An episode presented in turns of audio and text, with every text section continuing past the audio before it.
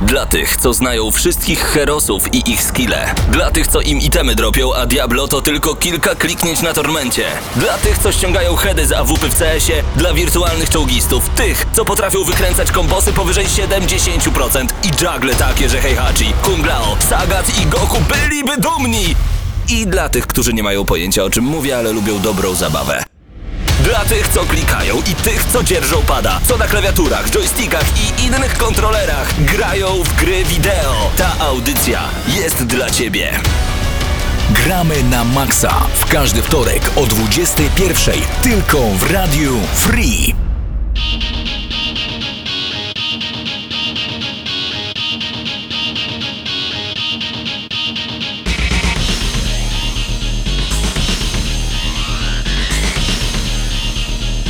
I ja mówię do Mateusza, weź słuchawki stary, bo tutaj podkład z Link Xiaoyu z Tekkena 3, a on mówi, nie, nie, spoko Paweł, ja będę taki spokojniejszy dzięki Irytująca postać. Za dużo z nią przegrałem. temu.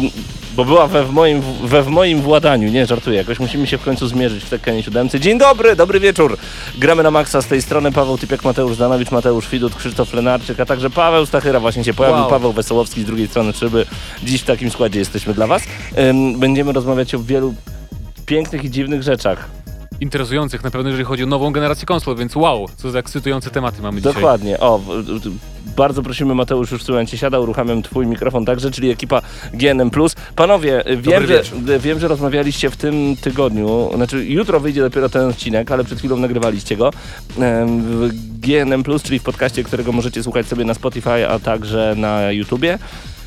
O nowym Xboxie Series X, bo pojawiła się bardzo ciekawa informacja. Informacja związana z tym, że y, gry przez najbliższe dwa lata, które będą wychodzić na platformę Xbox, nie będziecie musieli kupować nowej konsoli, czyli Xbox Series X, bo będą one spokojnie działać na PC-tach z Windowsem, a także na Xboxie One X I nawet One. na I na One. One tak. I na One S.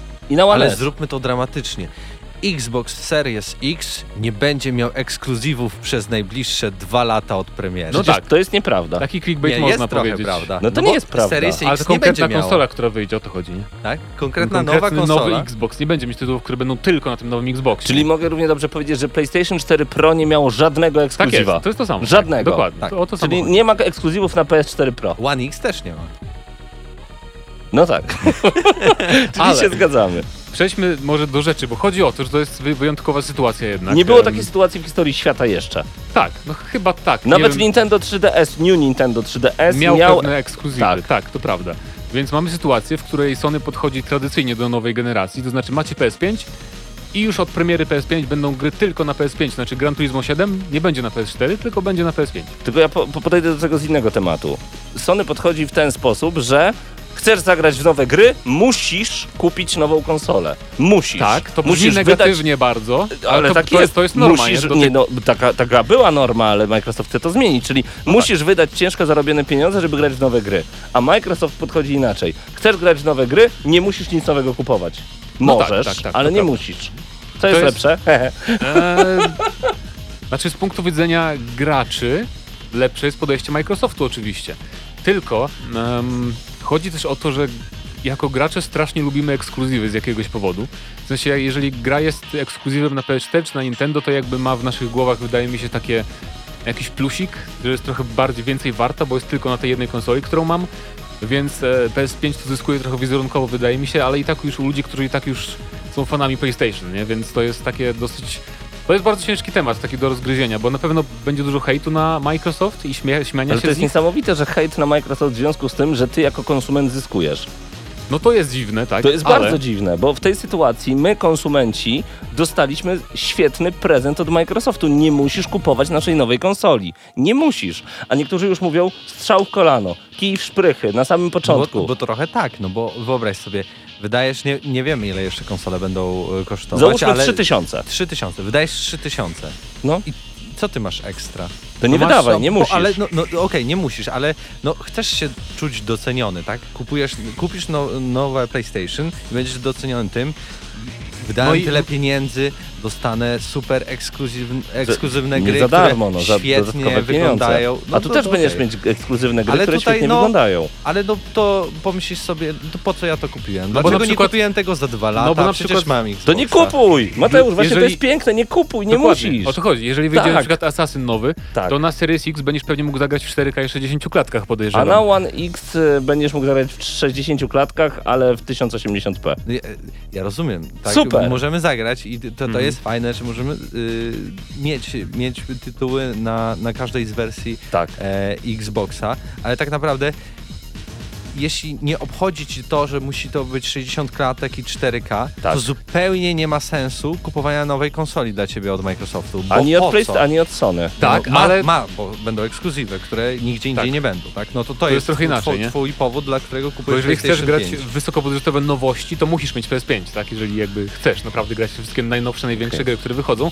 Ale już taka sytuacja była. Przecież ludzie PS4 Pro i Xbox One X się sprzedały bardzo dobrze. Ale Więc przepraszam, tak też można było przy tych konsolach powiedzieć, po co to kupujesz, skoro i tak masz to samo, tylko trochę ładniej jeśli wyglądające. chcesz grać w wysokiej rozdzielczości i w bardzo płynnym klatkarzu na, e, w, w nowe gry, kupujesz Xboxa Series X, ponieważ możesz nie mieć peceta, który to uciągnie. No tak. I to będą gry, które nie pojawią się na e, konsoli PlayStation, ani Mhm. na Nintendo Switch, Switch 2 powiedzmy w przyszłości, ponieważ będą to studia wykupione przez Microsoft, które będą robić gry ekskluzywnie na platformy Microsoftu, liczba mnoga zamierzona. No tak. Czyli będą No raz. ekskluzywy na e, Xboxa, ale na rodzinę Na Xboxa. rodzinę Xboxa, tak jest. No ale kto dziś nie ma jakiegoś tam Xboxa albo PC-ta, nie? Myśl, Więc, znaczy, no ale ja na przykład na moim PC nic bym nie odpalił, ale, bo masz, jest słaby. ale masz Xbox One X. Oczywiście. Więc spokojnie możesz poczekać sobie dwa lata właśnie na... Genialny ruch Microsoftu uważam. No moim zdaniem też, bo też warto wspomnieć, że dzięki temu się sprzeda dużo tych starych Xboxów A teraz. wiecie panowie, co jest zabawne? Że gracze martwią się, że Microsoft nie zarobi. Co nas to obchodzi? No, y, co No nas dlaczego? to obchodzi? F- faktycznie, ale Znaczy, to, nie, w czasem brzmi to jak piramida finansowa, nie?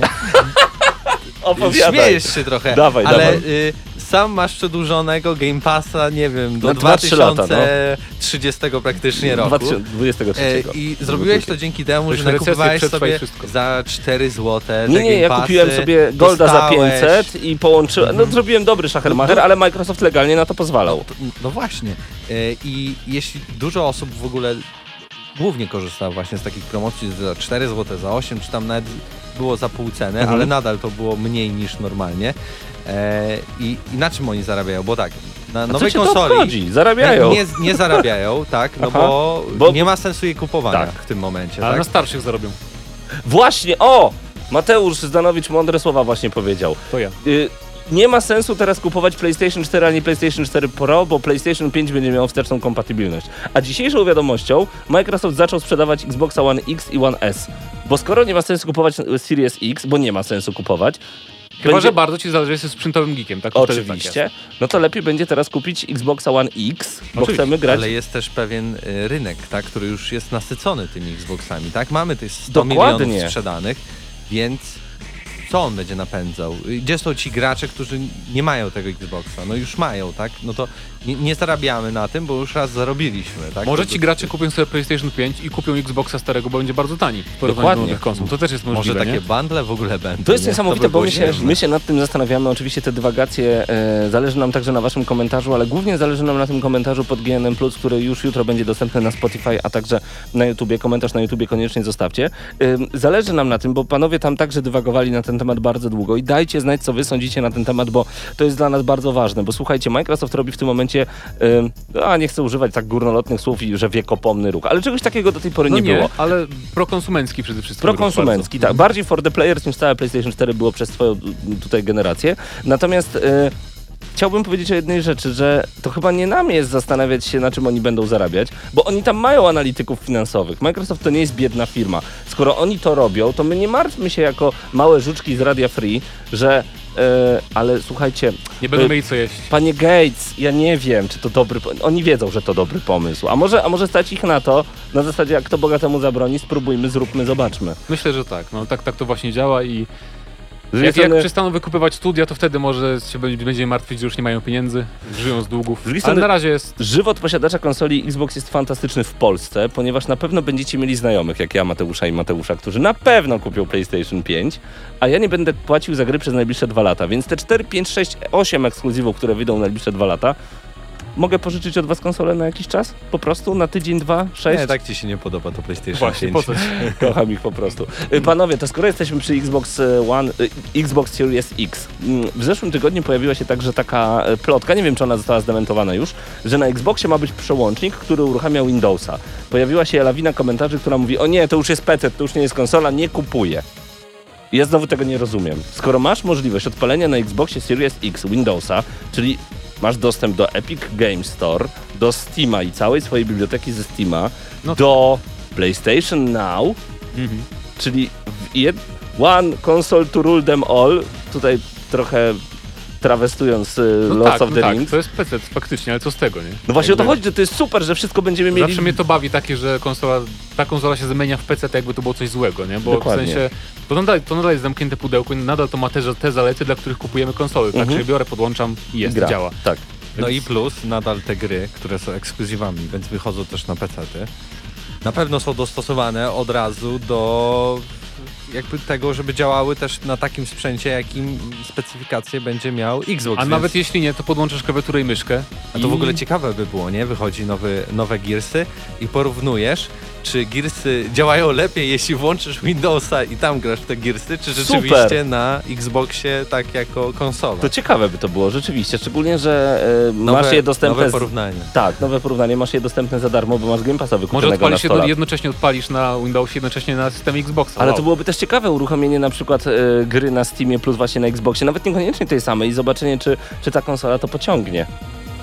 Mm, to już by było chyba gorzej. Chyba, że ten Series X to może jeszcze jakieś No o Series X bo... mówimy, bo to tylko on ma mieć ten przełącznik. A, dobra, myślę, że to wejdzie też na Xbox One X. Nie, nie, nie, nie, okej. nie, to ma być... Znaczy mnie też co ciekawi ogólnie, czy ty po prostu, bo to jakby informacja wyciekła, czy jakieś zdjęcie ktoś zobaczył, że tam Jakaś wyciekło? informacja, dywagacja, że po prostu będzie do odpalenia Windows Bo natychmiast. też mogło być tak, że po prostu ktoś powiedział to na podstawie tak zwanego devkitu, czyli tej deweloperskiej Mhm. konsoli. A tam z są tego co wiem, to nawet chyba PlayStation konsole mają takie rzeczy, że jakieś? Linuxy czy coś takiego. Linuxa.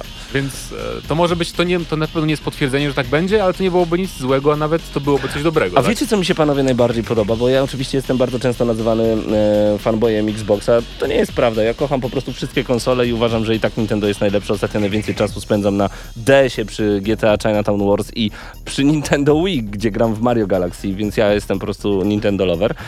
Kochanek Nintendo, tak to brzmiało. Natomiast wiecie, co mnie strasznie cieszy i co mnie smuci jednocześnie? Smuci mnie fakt, że nic mnie nie jara związanego z PlayStation 5, bo pokazali tylko nowe logo. A już zaczynamy sami napędzać między sobą ten hype i oczekiwanie na nową konsolę Microsoftu, która już w tym momencie wydaje się być dużo ciekawsza niż PlayStation 5, bo jedynym argumentem w obronie PlayStation 5 jest ekskluzywy. No, No tak. dobrze, no będą piękne, fantastycznie. Nowe God of War, Bloodborne 2, nowe Gran Turismo, to wszystko będzie oczywiście. I Super. teraz utnę ci się nogi. Jakby hypujesz się i, i się cieszysz z tego Aha. powodu, bo zobaczyłeś konsolę. Wiesz, że to będzie taki klocek, Tak, tak, tak. I już wiesz, jak to wygląda. Tak. Już masz wyobrażenie Tak. tego, jak to po- będzie stało na twojej Z, półce. mną tak? jak z dzieckiem, tak. I wiesz, jaka będzie specyfikacja, Och, tak. wiesz, jak będzie wyglądał nowy Mhm. kontroler i będzie miał nowe Świetnie. triggery i, Mhm. e, i, i wiesz, że Wiem, do będzie czego na zmierzasz. S3 w ogóle Microsoft i pokaże Ja nie gry wiem jeszcze. i Pokaże. e, finalną cenę i specyfikację, wszystko. I nie a Sony kupię. nie pokazało A. nic, więc nie masz czym się ekscytować. Właśnie i, myślałem, że dążysz do czego innego, że powiesz i nie masz powodu, żeby to kupić, bo nie będę mieć powodu, żeby to no, kupić, no nie bo, masz. bo, bo to, przed- to, to, to takie abstrahując nie masz Ale mimo powodu. wszystko, wiecie, te wszystkie, te wszystkie takie zapowiedzi, tak samo za każdym razem, kiedy zmienia się generacja, my rozmawiamy, zastanawiamy się, e, marzymy sobie, przecież o 60 klatkach i 1080p, to my marzyliśmy przy PlayStation 4, no marzyliśmy, mówiliśmy, że to ma być podstawa. Dziś to nie jest we wszystkich grach jeszcze, więc e, Na, najwięcej gier w 1080p i w 60 klatkach miało Wii U to prawda. i to jest niesamowite. I Switch E, teraz ma też I sporo. Switch teraz, oczywiście. Także, także uwielbiam te rozmowy, kiedy zmienia się generacja, więc panowie, czy wy już teraz też czujecie delikatny hype? Bo ja tym E. Series X tak, aczkolwiek po dzisiejszym już wiem, że na razie chwilkę się wstrzymam i cieszę się, że dostałem argument, żeby nie być beta testerem nowej konsoli, tylko żeby móc już naprawdę zobaczyć, jaka ona jest. W moim przypadku nie wiem, czy hype to jest dobre słowo, Mhm. bo mm, jeżeli zapowiedzą remake Demon Souls na PS5, to się zacznie hype u mnie. A co do Xbox Series X, to też nie jest hype, ale to jest bardzo pozytywna rzecz, o której jakby myślę w pozytywach i to mnie interesuje bardzo, jak, jak to wyjdzie, nie? W takim sensie. Bo wiecie panowie, ja Bardzo. Ja, ja także kocham markę PlayStation, tak samo jak e, Xboxa, tak samo jak Nintendo. No, Nintendo najbardziej. Natomiast e, do czego zmierzam? Oczywiście, że jak będzie zapowiedziane God of War 2 czy The Last of Us 3, to ja natychmiast biegnę do sklepu i biorę tę konsolę. Tyle tylko, że ja bym chciał się jarać nie grami na konsolę, tylko chciałbym się jarać samą konsolą. Kiedy wychodziło PlayStation 2, sprzęt był tak potężny i mocarny, że trzymanie konsoli za 3200 zł, bo tyle kosztowała w okolicach premiery, czy 3400 em, w 2001, 2001 a w 2000 roku, to, to, to było niesamowite. To było jakbyś, jakbyś złotego grala gamingu trzymał w No rękach. tak, tak. Dlatego właśnie dzisiaj bardziej, bardziej ciekawe dla mnie są te wszystkie procesy stojące za, za tymi decyzjami właśnie, Tak. jak zaczynamy generację na przykład, ja niż sam chcę, sprzęt. Bo ja nie chcę nudnego, nudnych ekskluzywów. PlayStation 4 miało mieć niesamowity start, a połowa gier została przeniesiona. Dostała y, dosłownie kilka gier z poprzedniej generacji, kilka na wyłączność i to było tego bardzo mało, tak samo było z Xboxem One. Ja chcę, ja, ja chcę po prostu dobry start, a dobry start jest prosto zrobić. Wydać na dzień dobry 30 gier. No to 30 to nie. To się no. przeliczymy. Super by było, nie? No, tak by było na pewno pięknie. Ale to Pamiętacie początek PS3? Też... Nie. Motor Storm i... I chyba... Giant 29 Enemy innych gier? Giant Enemy Craft. Nie, to był Motor Storm i... I Ridge Racer. Killzone? Ja nie pamiętam. Nie, nie, nie, nie, nie, nie. Może jakoś w okolicach, ale pamiętam, że No mniejsza w marcu od razu Motor Storm. Jak i też bardzo mało tego było. A, wystarczy, a Nintendo wystarczyło wydać e, The Legend of Zelda wtedy. No, tak sobie pogadaliśmy. Oczywiście liczymy na wasze komentarze, więc zachęcamy was do tego, abyście dołączyli do nas już w tym momencie na YouTubie. E, mam nadzieję, że tam także jesteście razem z nami, bo my tak się zagadaliśmy, że nawet nie zdążyliśmy Tak. uruchomić. GNM Plus jutro. O godzinie, o której wejdzie mniej więcej? Mam nadzieję, że jutro najpóźniej w czwartek, tak? No. Ale zawsze y, po południu. A teraz zmieniamy skład Zmieniamy i skład. pora na... Tak, to ja, zostawię, to ja zostawię was taką... Oj, uspokoimy troszeczkę klimat, niech będzie. Gramy na maksa.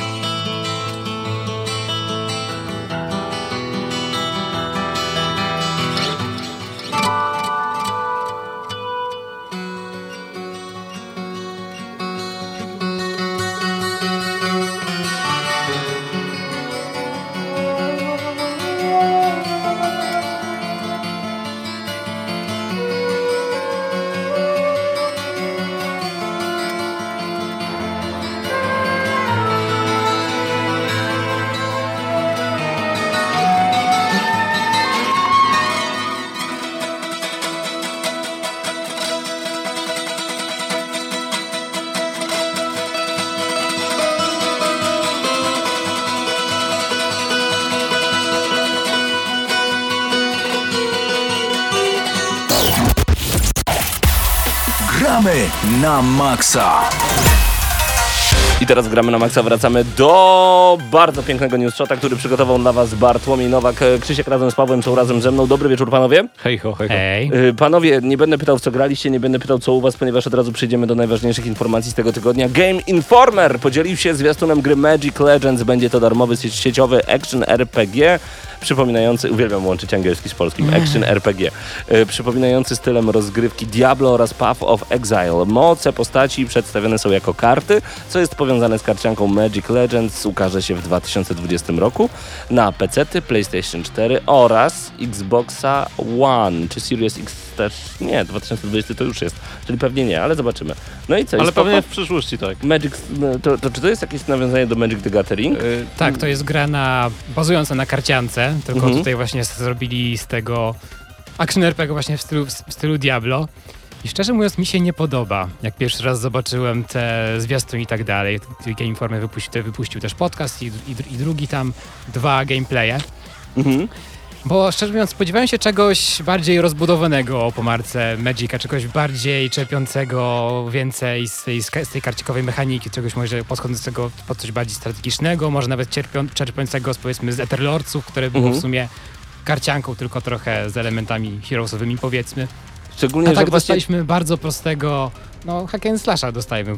Tak, trochę, trochę mnie to Ale czy- nudzi i nie zachwyca. Panowie, Ale- czy Magic się nie prosił aż o to już od wielu lat i w Tak. końcu, w końcu, w końcu fani Ale jest za taką grę? późno na, na Okej. to, bo przede wszystkim... e, Przespali. Na, tak, bo na, e, nisze ogólnie wszystkich gier dookoła jednego uniwersum wypełnił Blizzard swoim uniwersum Warcrafta i tak naprawdę mamy wszystkie rodzaje gier, jakie tylko zapragniemy w tym uniwersum. Od e, moby, przez karciankę, przez MMO i tak A dalej. myślicie, że szachy magicowe by się sprawdziły? Wiecie, te takie autochess to się nazywało, tak? Pewnie tak, aczkolwiek ostatnio aut, Autochess y, jest o nim y, coraz y, ciszej, to znaczy nie jest tak głośno jak w momencie premiery, kiedy Mhm. to była najbardziej trendująca nowość. A co do samego Magic Legends, ja na przykład w ogóle nie widziałem tej informacji. Cieszę się, że, że Bartek Nowak dał o tym newsa, bo e, kiedyś bardzo dużo nawet grałem w Magic the Gathering. Natomiast e, jak sobie przypomnę wszystkie gry, które łączyły mechanikę karcianki z jakimś innym gatunkiem, na przykład e, Paladins, który łączył karciankę z shooterem, czy grę od EA, y, w którą grał kiedyś Patryk, która łączyła karciankę ze strategią i tak dalej, to mm, może poza Etherlordsami od y, studia Nival, które było legendarną rosyjską grą już tak naprawdę, czy nawet ukraińską, w każdym bądź razie e, wsch- wschodni, wschodni gatunek gier, no to nie pamiętam gry, która byłaby jednocześnie karcianką, a jednocześnie łączyła inny gatunek, która byłaby jakoś bardzo fajna czy interesująca. No, chyba że do tego gatunku zaliczymy FIFA Ultimate Team, no to wtedy możemy tak powiedzieć. Niech będzie. Grand Theft Auto 4 zniknęło ze sklepu Steam, a problem związany jest z wyłączną w 2000, z wyłączoną, przepraszam, w 2014 roku usługą Games for Windows Live, która była zintegrowana z GTA 4.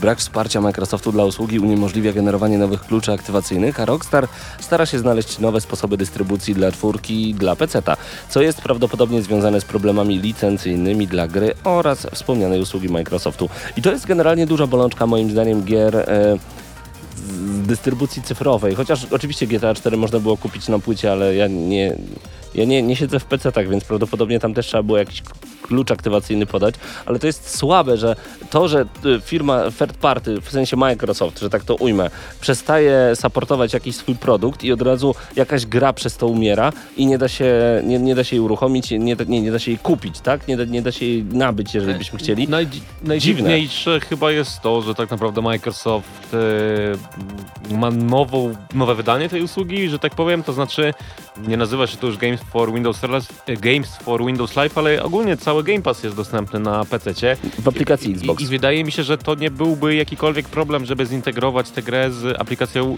Xbox, chociaż Licencje. licencje, czy właśnie jest Są to na, tyle pewnie. skomplikowane programistycznie, że nie da się tego zrobić. No szkoda, bo GTA 4 to jest ogólnie jedna z moich ulubionych gier. Okej. I wydaje mi się, że może zaryzykuję takie odważne stwierdzenie, że to jest moje ulubione GTA. Aczkolwiek, no przypomnę, że nigdy go nie skończyłem, bo w wersji na PC był taki okropny bug, który nie dał przejść jednej z ostatniej misji, w której to goniliśmy e, w pościgu helikopterowym będzie po polsku, chyba po polsku.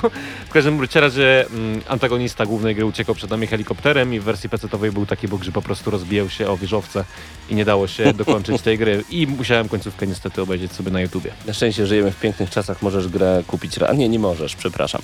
E, Niechęć dużej części społeczności graczy wobec Epic Game Store nie przeszkodziła sklepowi w osiągnięciu 108 milionów użytkowników. Udostępniona przez firmę infografika zdradza, że gracze w 2019 roku wydali w Epiku 680 milionów dolarów, z czego dużą część tej kwoty stanowią pieniądze od użytkowników Fortnite'a. 251 milionów z całej puli pochodzi z gier innych studiów, a w zeszłym roku użytkownicy mogli odebrać 73 darmowe gry, których średnia ocen sięgała 80 na 100. Dobre rozdawnictwo, a przed chwilą mówiliśmy o tym, że Microsoft rozdaje Game Passy.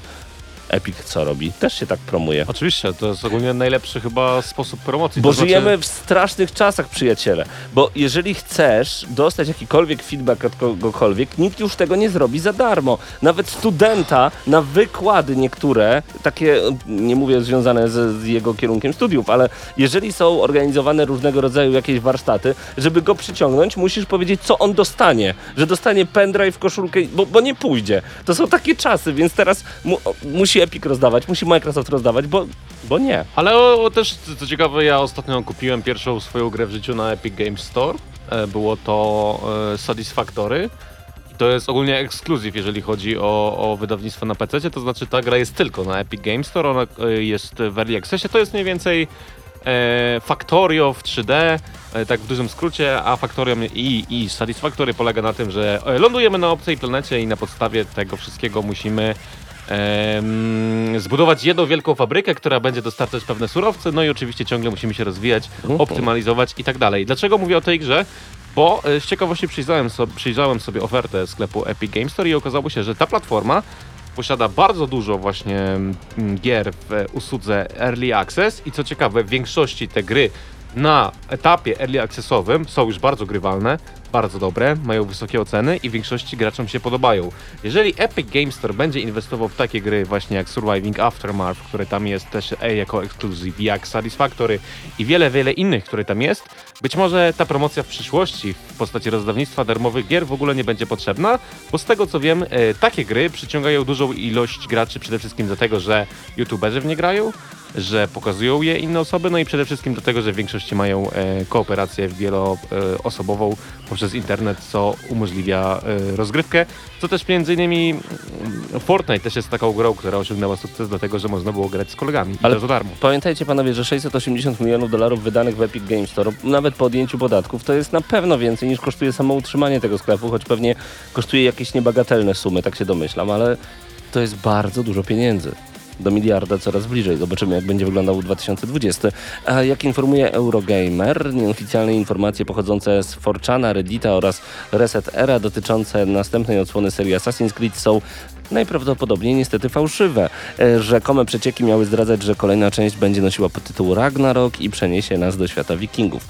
Daniel Ahmad, analityk, analityk, analityk e, Nyko Partners, to trudne polski z angielskim łączyć, uważa, że duża część informacji jest nieprawdziwa, a gra oczywiście spotka się z usprawnieniami walki i tym podobne, ale według niego plotki są nietrafione i nie będzie nawet Ragnarok. No i szkoda, nie szkoda. O, ostatnio nawet pojawiły się takie informacje, że to wszystko, co pojawia się w związku z Assassin's Creed Ragnarok, to Photoshop. Aha.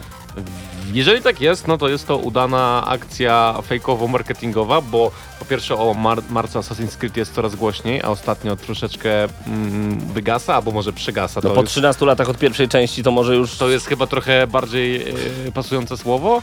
A dwa, nie wydaje mi się, że to jest fake, bo informacji.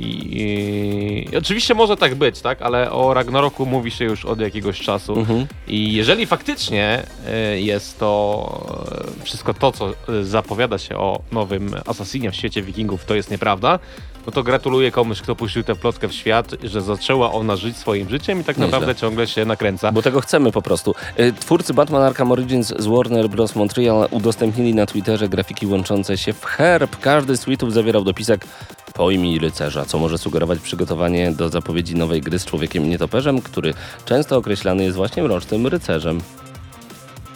Tak będzie?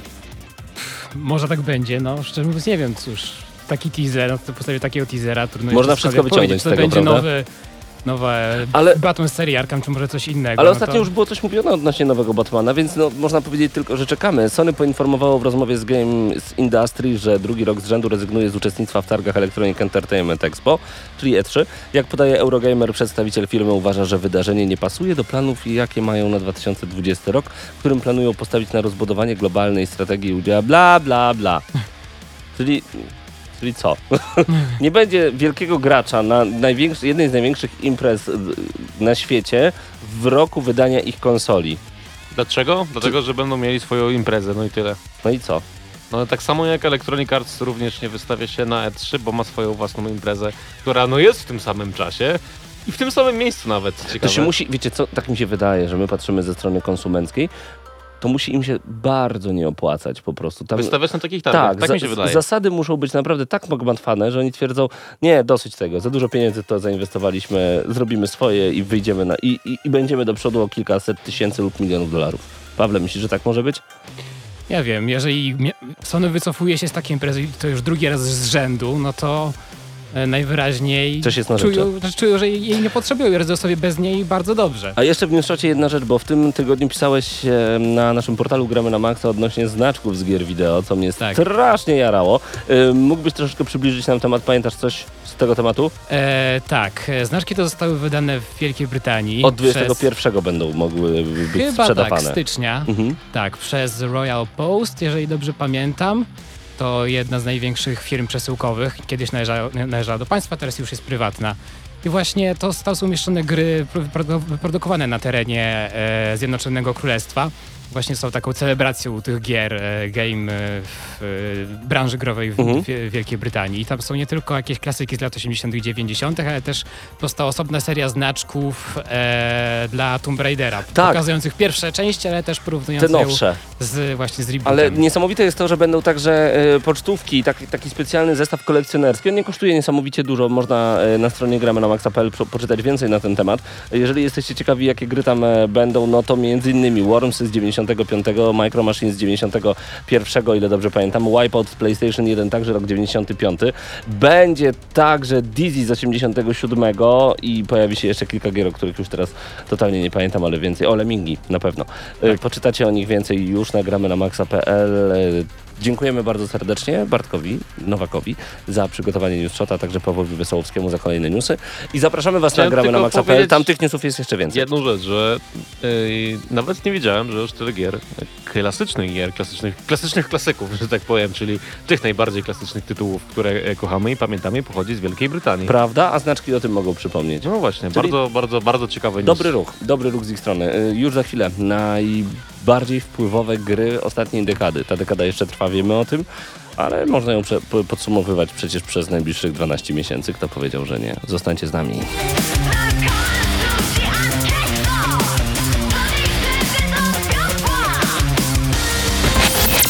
Gramy na maksa.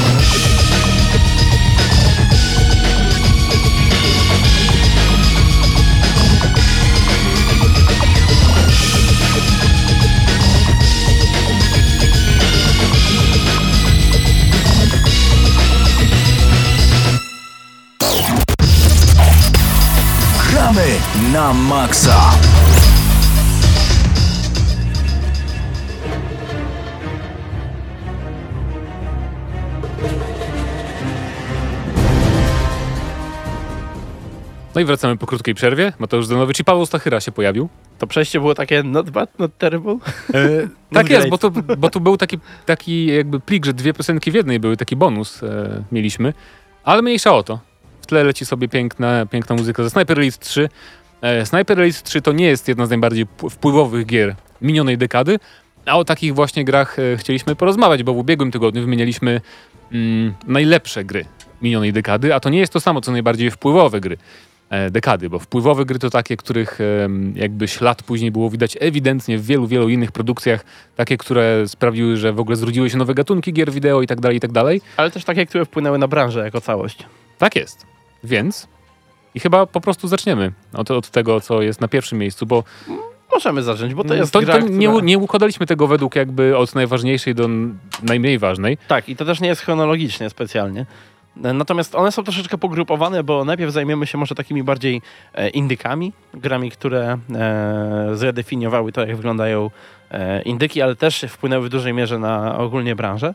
Z drugiej strony później ruszymy do gier, które zredefiniowały trochę to, jak gry są robione, konkretne mechaniki, struktura świata i tak dalej. A na końcu ruszymy do takich ciekawostek, nie wiem jak to określić, do gier, które w taki okrężny trochę sposób wpłynęły na branżę.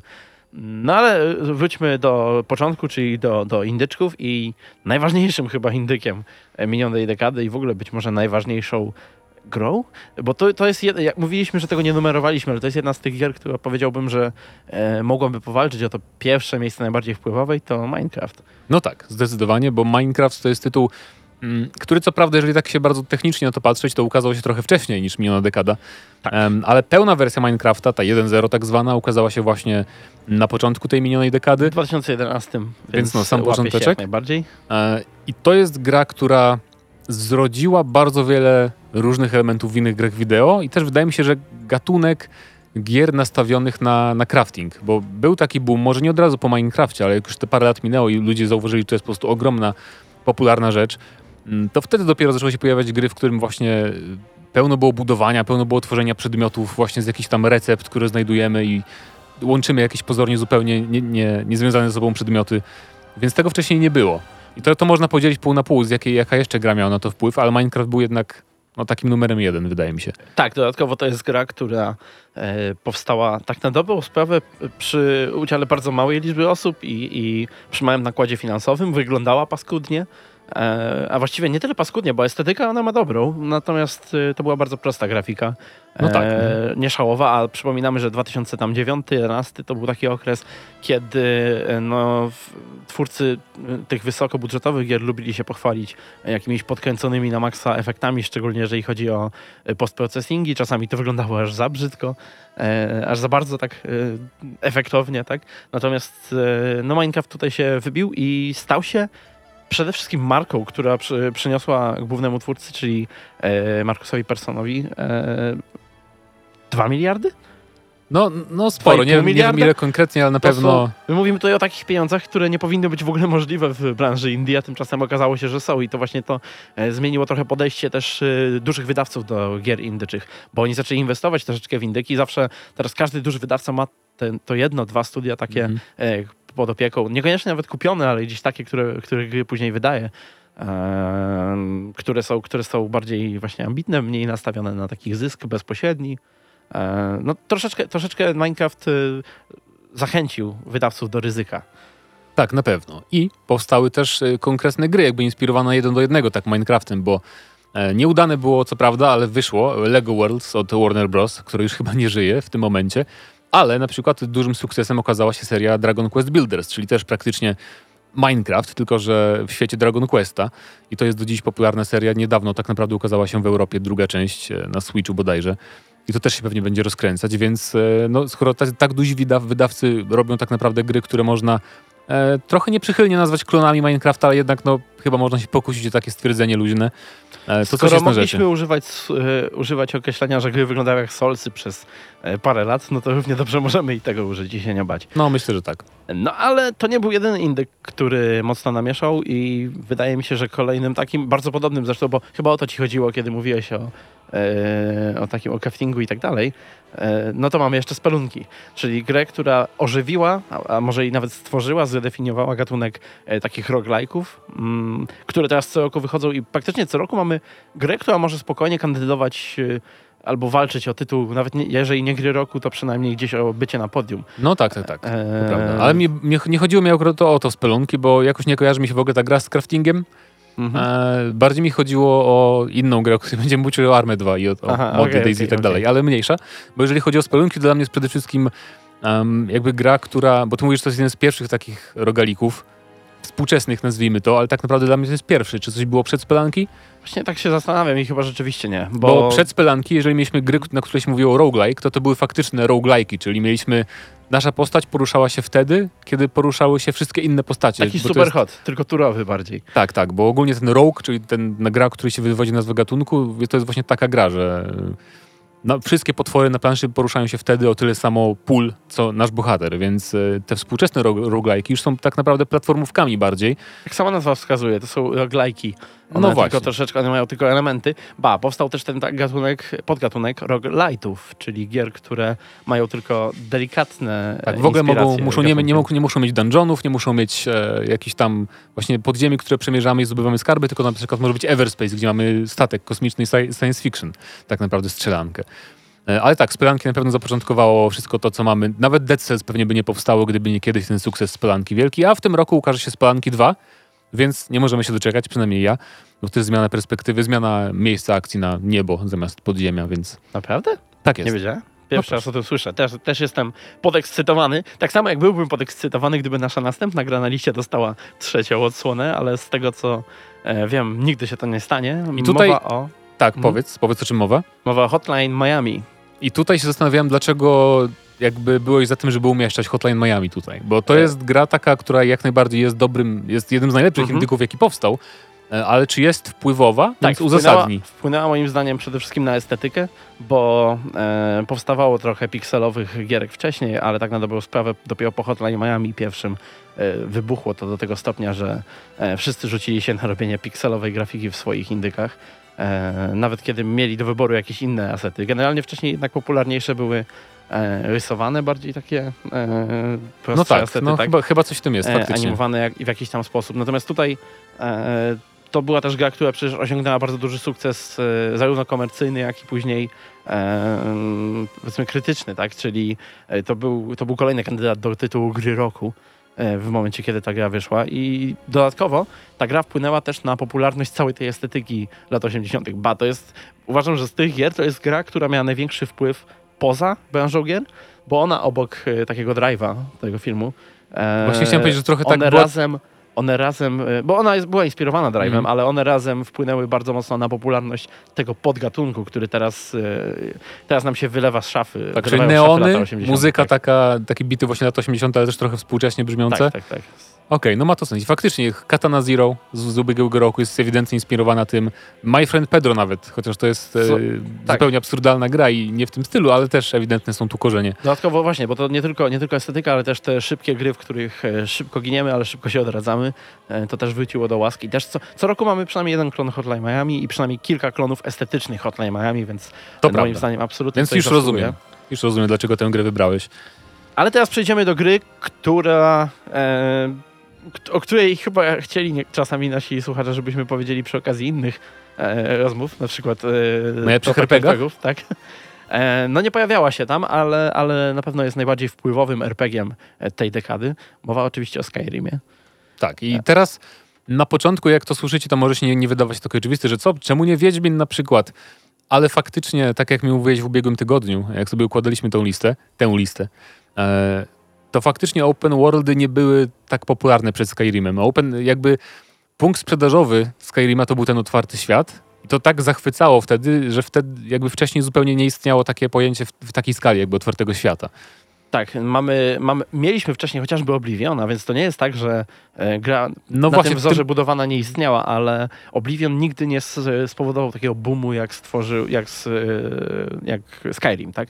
Skyrim, który nie tylko definiował jakby gatunek, e, bo jakby to nie uważam, że to jest dobry RPG, nie? Moim zdaniem to jest właśnie kiepski RPG dosyć, jeżeli chodzi o sam aspekt RPG. Natomiast- Zanim zainstalujemy 700 modów, to nie. tak, to nie tak, jest dobry tak. RPG. E, trzeba, trzeba trochę popracować nad nim, żeby się dało w niego grać. Natomiast e, jakby on to jest jedna z tych dwóch, może trzech gier, które wpłynęły później na to, jak wyglądał cały gatunek przez lata. Więc mamy to i powiedzmy, nie wiem, Kotora wcześniej, e, który wpłynął na taki bardziej BioWare'owy RPG, tak? czyli Mhm. ten liniowy troszeczkę z zamkniętymi lokacjami. Natomiast e, po Skyrimie wszystkie RPG wyglądały jak Skyrim. E, każda gra, która wychodziła, to był wielki, otwarty świat. Wiedźmin 3 był, e, przy marketingu używał, e, znaczy przy tych pierwszych szczegół, szczególnie materiałach, używał takiego określenia jak świat 20% większy od Skyrima. Tak, tak, to prawda. Skyrim nawet- był używany w, w każdym artykule, który możesz sobie znaleźć gdzieś tam powiedzmy przez 2-3 lata po premierze przynajmniej jako porównanie do gry, nawet niekoniecznie z gatunku RPG. Było, że Far Cry jest jak, jak Skyrim, wszystko jest jak Skyrim. I nawet to nie wpłynęło tylko na RPG, ale też na inne gry, nie? Na przykład na, No. na to, jak powróciła seria Far Cry potem, w, w jakim stylu. Tak. Bo wydaje mi się, że Far Cry 3 ukazało się po Skyrimie. Jestem prawie pewien. Em, Że to też już te- Trójka, tak? Tak. Trójka mogła się ukazać No, po Skyrimie, więc to już- na 100%. I to już Tak, był taki właśnie 2000. open world, że on, on jest bardzo przystępny open world, bo nie Mhm. tak jak w dwójce na przykład, gdzie to było... No to on stanowił pewne wyzwanie, ten świat tam. Theme park, tak zwany. No właśnie. E, taki, że- taki, taki mm, park rozgrywki, tak, że e, wchodzisz w ten świat i niekoniecznie skupiasz się na jakiejś głównej fabule, niekoniecznie, e, nie wiem, musisz śledzić dokładnie zadania takie, jak one są ułożone, tylko latasz sobie gdzie chcesz, wczuwasz się w tą swoją postać i robisz co chcesz przede wszystkim i to podejście na pewno zostało twórcom. Tak samo jak twórcom zostało podejście do tworzenia gameplayu po następnej grze, bo to jest gra, która przywróciła do łask e, wymaganie od gracza czegoś więcej niż klikanie jednego Tak, przycisku. i to jest też gra, która do dziś się nawet pojawia w artykułach różnych, jeżeli jakąś grę się porównuje właśnie do tej, czyli do Dark Souls, bo o tej grze chcemy powiedzieć teraz. E, nie mówimy tu o Demon's Souls, bo Bo- jakby Demon's Souls nie było tak mainstreamowe i pop, tak. Tak. Tak, popularne. Gdy- Gdyby samo Demon's Souls było, nic po tym by nie było po Demon's Soulsach, to jakby wydaje mi się, że nie, nie byłoby narodzin całego tego gatunku Souls-like, który dziś nazywamy. Jednak Dark Souls trafił na więcej platform, potem też na PC-ta i był o wiele bardziej taki e, dostępny dla, dla szerszej ilości graczy, nie, był mniej niszowy. tak, i to da- jest- Mhm. I to jest tak, tak jak powiedziałeś, to jest faktycznie gra, która mm, wiele osób mówi, że to są bardzo trudne gry i faktycznie, jeżeli są gracze przyzwyczajeni do tych takich no tylko i wyłącznie do współczesnych gier, to Dark Souls było trudne, bo wymagało od nas cierpliwości, wym- wymagało uwagi przede wszystkim, cały czas wymaga. E, więc tym się wyróżniało i też mm, to była pierwsza gra, jak wychodziło oczywiście, wysokobudżetowa, e, tak naprawdę od wielu lat, która nie trzymała w ogóle gracza za rękę od początku. I to też było takie bardzo odświeżające i do dziś jest zresztą. Ja na przykład nie jestem w stanie mm, odżałować tego, że nie ma już teraz chyba na świecie osób, które przeżyją to tak za pierwszym razem, jak e, my przeżywaliśmy Souls, kiedy graliśmy w nie. E, Czy nasi słuchacze teraz, e, którzy grali w okolicy premiery, bo wtedy to był ten piękny okres, kiedy przez ten, ten pierwszy miesiąc, rok nawet, gracze w internecie gdzieś tam wymieniali się jakimiś spostrzeżeniami, szukali sekretów. Nie ma już takich gier, przede wszystkim dlatego, że e, teraz, kiedy wychodzi gra, to natychmiast jest data minowana i tam wszyscy już wiedzą w plikach No tak, gry, co ale gdzie. nawet, nawet jak ktoś nie grał w jakieś Dark Soulsy, Mhm. to ktoś sobie zagrał w Nio, tu tam zagrał w The Search i teraz Mhm. nawet jak zagra w Dark Souls 4 czy jakąś tam inną grę, to już jakby będzie wiedział mniej więcej o co chodzi. Tak, i to już, już nie ma tej e, świeżości pod tym względem, natomiast e, zdecydowanie to jest gatunek, który przywrócił właśnie e, do łask e, wymaganie od graczy czegokolwiek. E, Wprowadził też, e, to jest pierwsza Strand Game, więc stworzyło gatunek, No tak. zanim Kojima to zrobił. E, I też no właśnie ten aspekt społecznościowy, nie, nie, wiem, nie można go nie doceniać, bo on jednak, ta społeczność się zbudowała przez gry, nie dlatego, że gra była popularna, tylko dlatego, że mechaniki gry jakby sprawiały, że, że ta współpraca pomiędzy różnymi graczami była wskazana. Dlatego no, no Dark Souls na, na pewno się tutaj powinno znaleźć. Następna gra, nie byłem co do niej pewien, ale przekonałeś mnie tydzień temu. E, chyba, chyba pamiętam jak, bo mowa o Destiny tutaj, o pierwszym Destiny. E, I no moim zdaniem to jest przede wszystkim pierwsza gra tego typu tak naprawdę w minionej dekadzie. A tego typu mówiąc, mam na myśli MMO, ale MMO Light to jest dla mnie. Nikt tego nie używa poza mną chyba, tego sformułowania w stosunku do takich gier, No, ale Ja bym myślał looter shooter, ale też, ale właśnie looter shooter to, to jest też Borderlands, nie? Tak. Gdzie nie masz w ogóle tego aspektu, że to jest gra usługa online, masz tam Właśnie s- endgame. Stąd nie byłem pewien co do tego wyboru, E, ale, ale rzeczywiście ten aspekt y, online'owy, wie, znacznie większy, na większą skalę, e, przekonał mnie, szczególnie, że Destiny rzeczywiście ma klonów mnóstwo. I jasne, jest Warframe, ale tak jak, jak już mówiliśmy, ta lista to przede wszystkim gry wpływowe, a jakby nie było Warframe, Inaczej Warframe może- nie był, nie zainspirował całego gatunku. Nie, nie, nie. I Warframe też się go rozbudowywał przez 7 lat chyba, zanim był Tak. naprawdę dobry, ale Destiny to też jest MMO light, bo ma ewidentnie rzeczy wzięte z World of Warcraft. Na przykład masz dungeony normalne jak w takich typowych starych RPG-ach, rajdy masz jak w typowych starych RPG-ach, takie grindowanie hardkorowe, że musisz zbierać, zbierz 100, 100 żetonów tych tam na jakiejś planecie, żeby wymienić na broń. Więc to jest właśnie to. I potem mieliśmy dopiero The Division zapowiedź. Potem mieliśmy em, co tam jeszcze było z, z gier tego typu? Wszystkie inne gry e, Ubisoftu Bo teraz z karabinami. Bo chodzi o to, że to nie wpłynęło tylko na, na takie identyczne klony jak The Division, że takie same są założenia, tylko właśnie też się jakby te... Jest wariacja troszeczkę. Całe, tak. całe, cała ta taka filozofia gra jako usługa, to się zaczęło od Destiny moim zdaniem. Wcześniej nie było w ogóle o tym mowy. Nawet, właśnie nawet nie wiem, czy to nie było e, jeden z, jeden z tych pierwszych razów, kiedy te, te słowa były użyte w kampanii marketingowej. No właśnie, więc Że- ewident, ewidentnie co, co nie myślimy o Destiny, bo pierwsze nie było idealne, drugie też nie jest do dzisiaj. Są lepsze gry moim zdaniem tego typu. Warframe bardziej mi się podoba niż Destiny do dziś, ale to bez dwóch zdań była gra wpływowa na, na mainstreamowe, wysokobudżetowe gry sieciowe na pewno. I to jest na pewno jedna z tych gier, gdzie moim zdaniem to jest e, na przyszłość może najbardziej wpłynąć z tej listy jeszcze, ponieważ e, kiedyś powstanie taki naprawdę dobry e, klon Destiny. Albo Marvel's Destiny 3. Zobaczymy.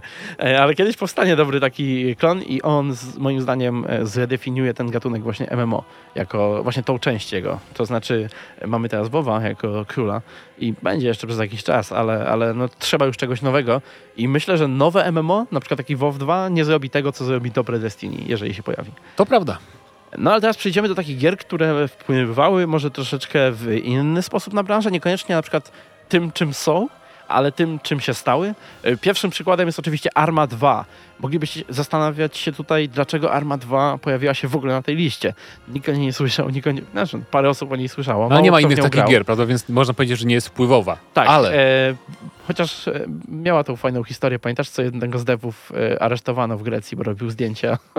Myśleli, że jest szpiegiem. no to było wpływowe na jego życie na pewno. Tak. Natomiast y, ta gra zainspirowała coś innego, mianowicie mnóstwo modów do niej powstało, bo jest bardzo modowalna i z tych modów przez lata wszystkie najpopularniejsze gatunki takie e, Steamo, na początku Steamowe, a później też rozeszły się trochę na konsole, e, wychodziły właśnie stamtąd. Tam e, pojawiały się pierwsze mody z zombie takie na dużą skalę, Tak e. Daisy, które później z, spłodziły mnóstwo gier. Właśnie, były- właśnie mody z zombie do, do Army 2 po, w połączeniu ze wpływem Minecrafta stworzyły cały ten gatunek właśnie Daisy, Seven Days to Die, Rust i tak dalej, i tak dalej. survivalowych gierek, Mhm, e, tak jest. które można e, kupić bardzo drogo na Steamie i się bardzo zawieść.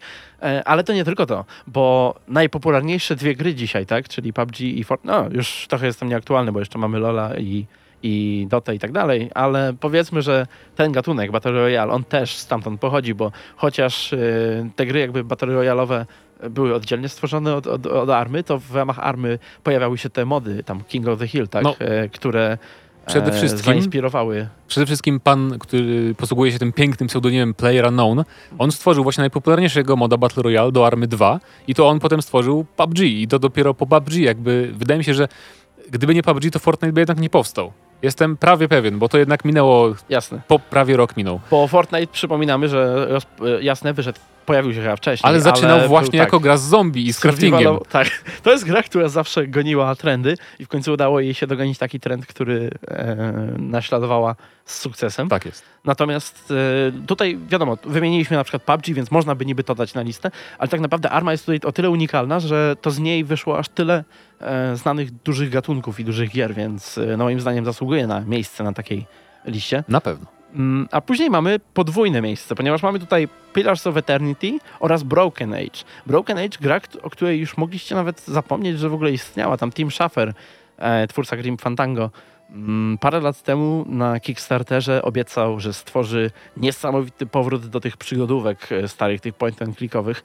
E, w postaci Broken Age'a. I rzeczywiście zrobił to po jakimś czasie, dłuższym czasie. Wyszło jak wyszło. Wyszło jak wyszło, niekoniecznie tak, że warto to zapamiętać, ale e, zarówno to, jak i Pillars of Eternity rozpoczęło pewną nową erę w, w, w grach, chociaż erę, która już się kończy. Które się właśnie kończy, to też ciekawe. E, erę Kickstarterową, ponieważ e, o ile Kickstarter istniał wcześniej i inne takie typu, tego typu inicjatywy, to to były te pierwsze gry, które zebrały naprawdę soczyste pieniądze, takie naprawdę pozwalające myśleć o robieniu tak. e, gier, tak? To Więc- były gry, które sprawiły, że właśnie ten Kickstarter i gry wideo były w nagłówkach nawet gier, nawet mediów, które się grami nie zajmują. Tak, gracze zrzucili się na tam 4 milionowy napiwek dla Tima Schafera i Tak te jest. I to, to te gry sprawiły, że teraz właśnie Kickstarter, Kickstarter jest najczęściej narzędziem do PR-u tak naprawdę, a nie do faktycznego zbierania pieniędzy na fundowanie gry. Chyba, że mówimy o jakichś tam naprawdę indykach. No tak. E, bo, bo dzisiaj... e, Ciężko zrobić grę za takie pieniądze, które jednak pojawiają się na Kickstarterze. To tak jak Ba, Shenmue 3 miało e, Kickstartera jako kampanię marketingową, tak, na dobrą ale nawet, nawet przecież Kickstarter, Kickstarter zapoczątkował powstanie w ogóle nowej zupełnie platformy, FIG, e, gdzie tam jacyś właśnie z Tim Schafer między innymi, tam ludzie z Inxile i z różnych innych firm stworzyli własną platformę y, crowdfundingową, na której fundują własne gry. Czyli Mhm. Wasteland 3 na przykład było ufundowane na Figu i wiele, wiele innych gier. Homeworld nowy jest też na, na Figu. I Kickstarter tutaj wpłynął e, pośrednio też, bezpośrednio w zasadzie na rozwój branży indie, gdzie te gry zaczęły być dużo bardziej e, ambitne. Hollow Knight chociażby. Chociażby, tak, bo to już, Dead nie były, Cells. to już nie były te mniejsze gry, gdzie na przykład miałeś dużo, e, miałeś ciekawy pomysł, ale on był bardzo wtórny albo bardzo skromny, tylko to już się zaczynało, czy, czy na przykład jak w Minecrafcie, gdzie nie miałeś tak naprawdę dużo rzeczy, ale miałeś te rzeczy ładnie generowane dookoła, tak? No nie tak. trzeba było już nad tym myśleć, można było naprawdę ręcznie takie gry robić i bardzo, z większą e, uwagą.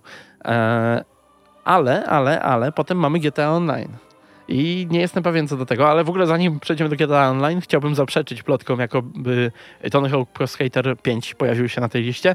E, Tony Hawk Pro Skater 5 e, jest poza tą listą, ponieważ jest po prostu najlepszy i nie ma, e, jakby nie ma dla niego miejsca tutaj, bo on nie jest tylko wpływowy, on po prostu jest najlepszy. Teraz mówimy ironicznie. Mam nadzieję. Ja też. Ale GTA Online znajduje się na tej liście takie jakby bonusowo troszkę, bo to nie jest gra, która wpłynęła na branżę jakąś w dużym stopniu, chociaż po części na pewno dzięki GTA Online część wydawców zobaczyła, jak można robić mikropłatności. Właśnie E, mamy nadzieję, pierwsze. że CD Projekt za bardzo tego nie zobaczył. Mamy nadzieję. Ale przede wszystkim GTA Online bardzo, bardzo wpłynęło na Rockstara. E, Bo to GTA Online sprawiło, że GTA 5 nie dostało dodatków fabularnych, które miały powstać, które już zaczęły powstawać. I to GTA Online sprawiło, że RDR 2 nie ma żadnych dodatków fabularnych. I nie będzie miał. I nie raczej. będzie miało, tak. I więc, więc to jednak jest całkiem znaczące i też to jest taki fenomen, że chyba żad, żaden tryb sieciowy takiej gry wysokobudżetowej z tej poprzedniej generacji nie żyje dziś tak dobrze. Ja- Jak właśnie z GTA Online. Nie? Ba, GTA Online żyje lepiej niż wiele gier, które wychodzą na bieżąco teraz, nowych, tak? No właśnie. E, Bo, to, jest, to jest gra, która przynosi takie pieniądze, że to jest w ogóle niesamowite. E, lata po premierze jest w topkach e, najlepiej zarabiających gier, co jest e, niezrozumiałe. Znaczy nie, nie, nie niezrozumiałe, co trudne do uwierzenia, tak? Bo to jest e, jednak, e, no, mówimy to o tytule z 2013 roku. E, Dodatkowo GTA Online, e, bo jakby mówimy tutaj tylko, że na Rockstara wpłynął, przede wszystkim na Rockstara, ale Rockstar to też jest taka wyjątkowa jednak firma, bo to jest, to są jednak twórcy, którzy jak już robią grę, to, to robią grę, wiesz, to już e, często ludzie oczekują na na przykład na nowe GTA, wiedząc, że to będzie gra, która będzie walczyła o, to, o ten tytuł, nie No wiem, tak. gry roku, Mhm. coś takiego z góry. O wielu studiach można mówić, że są legendarne, znane i tak dalej, ale wydaje mi się, że nie ma drugiego takiego, który aż tak e, ma aż takie zaufanie generalnie wśród graczy. I wykorzystał to zaufanie. Jasne. Ewidentnie i, Użył. to, i to by było na tyle chyba. E, Jest Chyba, że o czymś jeden tytuł, który chciałbym, e, o którym chciałbym wspomnieć, a który zapomniałem dopisać tydzień temu e, i który mi przypomniał tutaj jeden z naszych słuchaczy, mianowicie Mateusz. Mateusz napisał o CSGO. CSGO. Na pewno wyszło? Chyba tak, dobrze, Tak, macie tak, rację. tak, sprawdzaliśmy 2011. Tydzień, Mhm, sprawdzaliśmy tak, tak, tydzień temu, wyszło, wyszło. CSGO, dlatego że skrzynki, e, bo jasne, skrzynki i Były w Team płatności Fortress tego wcześniej. typu, tak, wszystko istniało, wszystko było i było nawet dosyć popularne, ale no skala na jaką to zrobił CS i jak się później ten całe te afery z hazardem i tak dalej Tak. zaczęły, to wszystko... Gdyby- Wszystkie, jeżeli zobaczycie sobie na YouTube, wpiszecie teraz lootbox opening i te wszystkie filmiki z miliardami wyświetleń, które są tylko o tym, że ktoś otwiera skrzynki w grze, to nie byłoby tego, gdyby nie CSGO, bo to właśnie CSGO za, za, zapoczątkował tą taką modę na otwieranie skrzynek, że to jest fajne, kupujemy klucze, jest loteria, co wylosujemy. O, e, mój nóż będzie wyglądał trochę bardziej jak inny Tak. nóż. Więc to jest taka trochę może no, niechlubna pozycja na tej liście, chociaż z drugiej strony CSGO też ma bardzo duży wpływ na e-sport, na rozwój sportu, więc to też jest pozytywne jakby, pozytywna wpływowość tej gry na pewno, w pewnym sensie, e, bo, bo chyba e-sport by tak gdzieś nie wyglądał, nie byłby tak, tak bogaty bez CS-a, bo StarCraft 2, okej, to jest niszowa dosyć gra, gry typu MOBA, moim zdaniem trochę skorzystały właśnie na popularności CS-a jako e-sportu, że jednak e-sport trochę wzrósł dzięki CS-owi i dopiero potem te gry mogły też tam się zadomowić bo bardziej. CS, się, CS też ten poprzedni, tak? On się bardzo długo utrzymywał jako ta topowa Mhm. gra i gra esportowa, e, gdzie inne tytuły często wychodziły i na przykład już do wyjścia nowej wersji traciły tą popularność i nowy tytuł mieliśmy jako esportowy i tak dalej. Więc e, ta stałość też na pewno tutaj pomaga i więc, także CSGO ma podwójny wpływ, pozytywny, negatywny. E, nie jest tak, że, że tutaj e, Nie jest tak, że jest dobrze czy źle. tylko jest i dobrze i źle. Dokładnie. I tym pozytywnym akcentem i negatywnym e, zakończymy temat. Em, Mateusz Zanowicz, Paweł Stachera, pogadaliśmy sobie o najbardziej wpływowych grach minionej dekady. Zostawiamy was na, momencik jeszcze z muzyką z World of Warcraft, Mists of Pandaria i żegnamy się już za chwilę.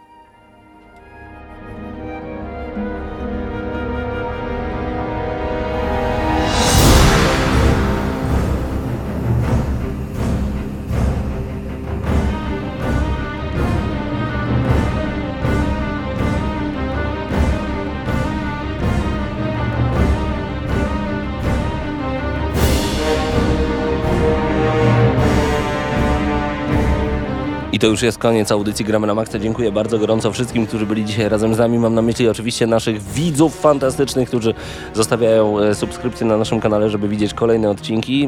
I dla tych e, serdeczne dzięki, którzy byli razem z nami dzisiaj na antenie Radia Free w Lublinie, czy przez internet, czy przez aplikację. E, Chciałem zachęcić Was jeszcze do jednej rzeczy. Pawle, udało mi się ostatnio upolować. Warto zaglądać do Lombardów. Raz jeszcze to powtarzam. Udało mi się ostatnio upolować naprawdę świetną serię e, kartridży na Nintendo 64, nie drożej niż 29 zł za sztukę. Powtarzasz to za każdym razem, kiedy pójdziesz do Lombardu i wracasz z jakimiś grami. No, Ty w bo- ogóle coś innego w Lombardach kupujesz? Nie, ja chodzę tylko i szukam gier, y, ale y, Turok 2 Seeds of Evil za 20 zł kupiłem. Super, nie? Można powiedzieć, że to dobry deal. I dwie Nie części trzeba, ale można. Można. I dwie części Pokémonów i International Superstar Soccer y, 96 i Hockey 98. Wszystko na kartridżach. Do mnie idzie, także nie mogę się doczekać. Przypominam, że tak jak zapowiadaliśmy tydzień temu, e, za tydzień, czyli dzisiaj, Mhm. mija tydzień od za tydzień zeszłego, e, będziemy mieli dla Was konkurs posta A! z grą dekady. Dobrze, że przypomniałeś. Tak, tak, tak, jest. tak. E, no bo mówiliśmy, przygotujcie się, macie czas, e, więc e, będziecie mieli za zadanie napisać, jaka jest waszym zdaniem gra dekady, z, uargumentować to. E, to nie musi być, nie będziemy oceniać jakby waszego wyboru, ale będziemy oceniać jakby argumentację i na podstawie tego wylosujemy, wy, wybierzemy Wybierzemy, tak. Który e, odbierze od nas nagrody. Tak jest. Y, Jakie to będą nagrody, niech to będą na razie niespodzianki. Nie powiemy wam wprost, ale prawdopodobnie jakaś koszulka na pewno do was trafi, być może jakieś gadżety z gier wideo. Kto wie, kto wie. Natomiast e, ważne jest to, że to będzie informacja na stronie gramy na maxa.pl, ale zaglądajcie też na naszego Facebooka. Gdzie wam wygodniej, tam piszcie, ale pamiętajcie, że na stronie gramy na maxa.pl tam pewnie najwięcej informacji na temat tego konkursu. Tak. To było Gramy na Maxa. Dziękujemy za dzisiaj. Życzymy wam cudownego wieczoru i do usłyszenia już za tydzień. Dla tych, co znają wszystkich herosów i ich skille. Dla tych, co im itemy dropią, a Diablo to tylko kilka kliknięć na tormencie.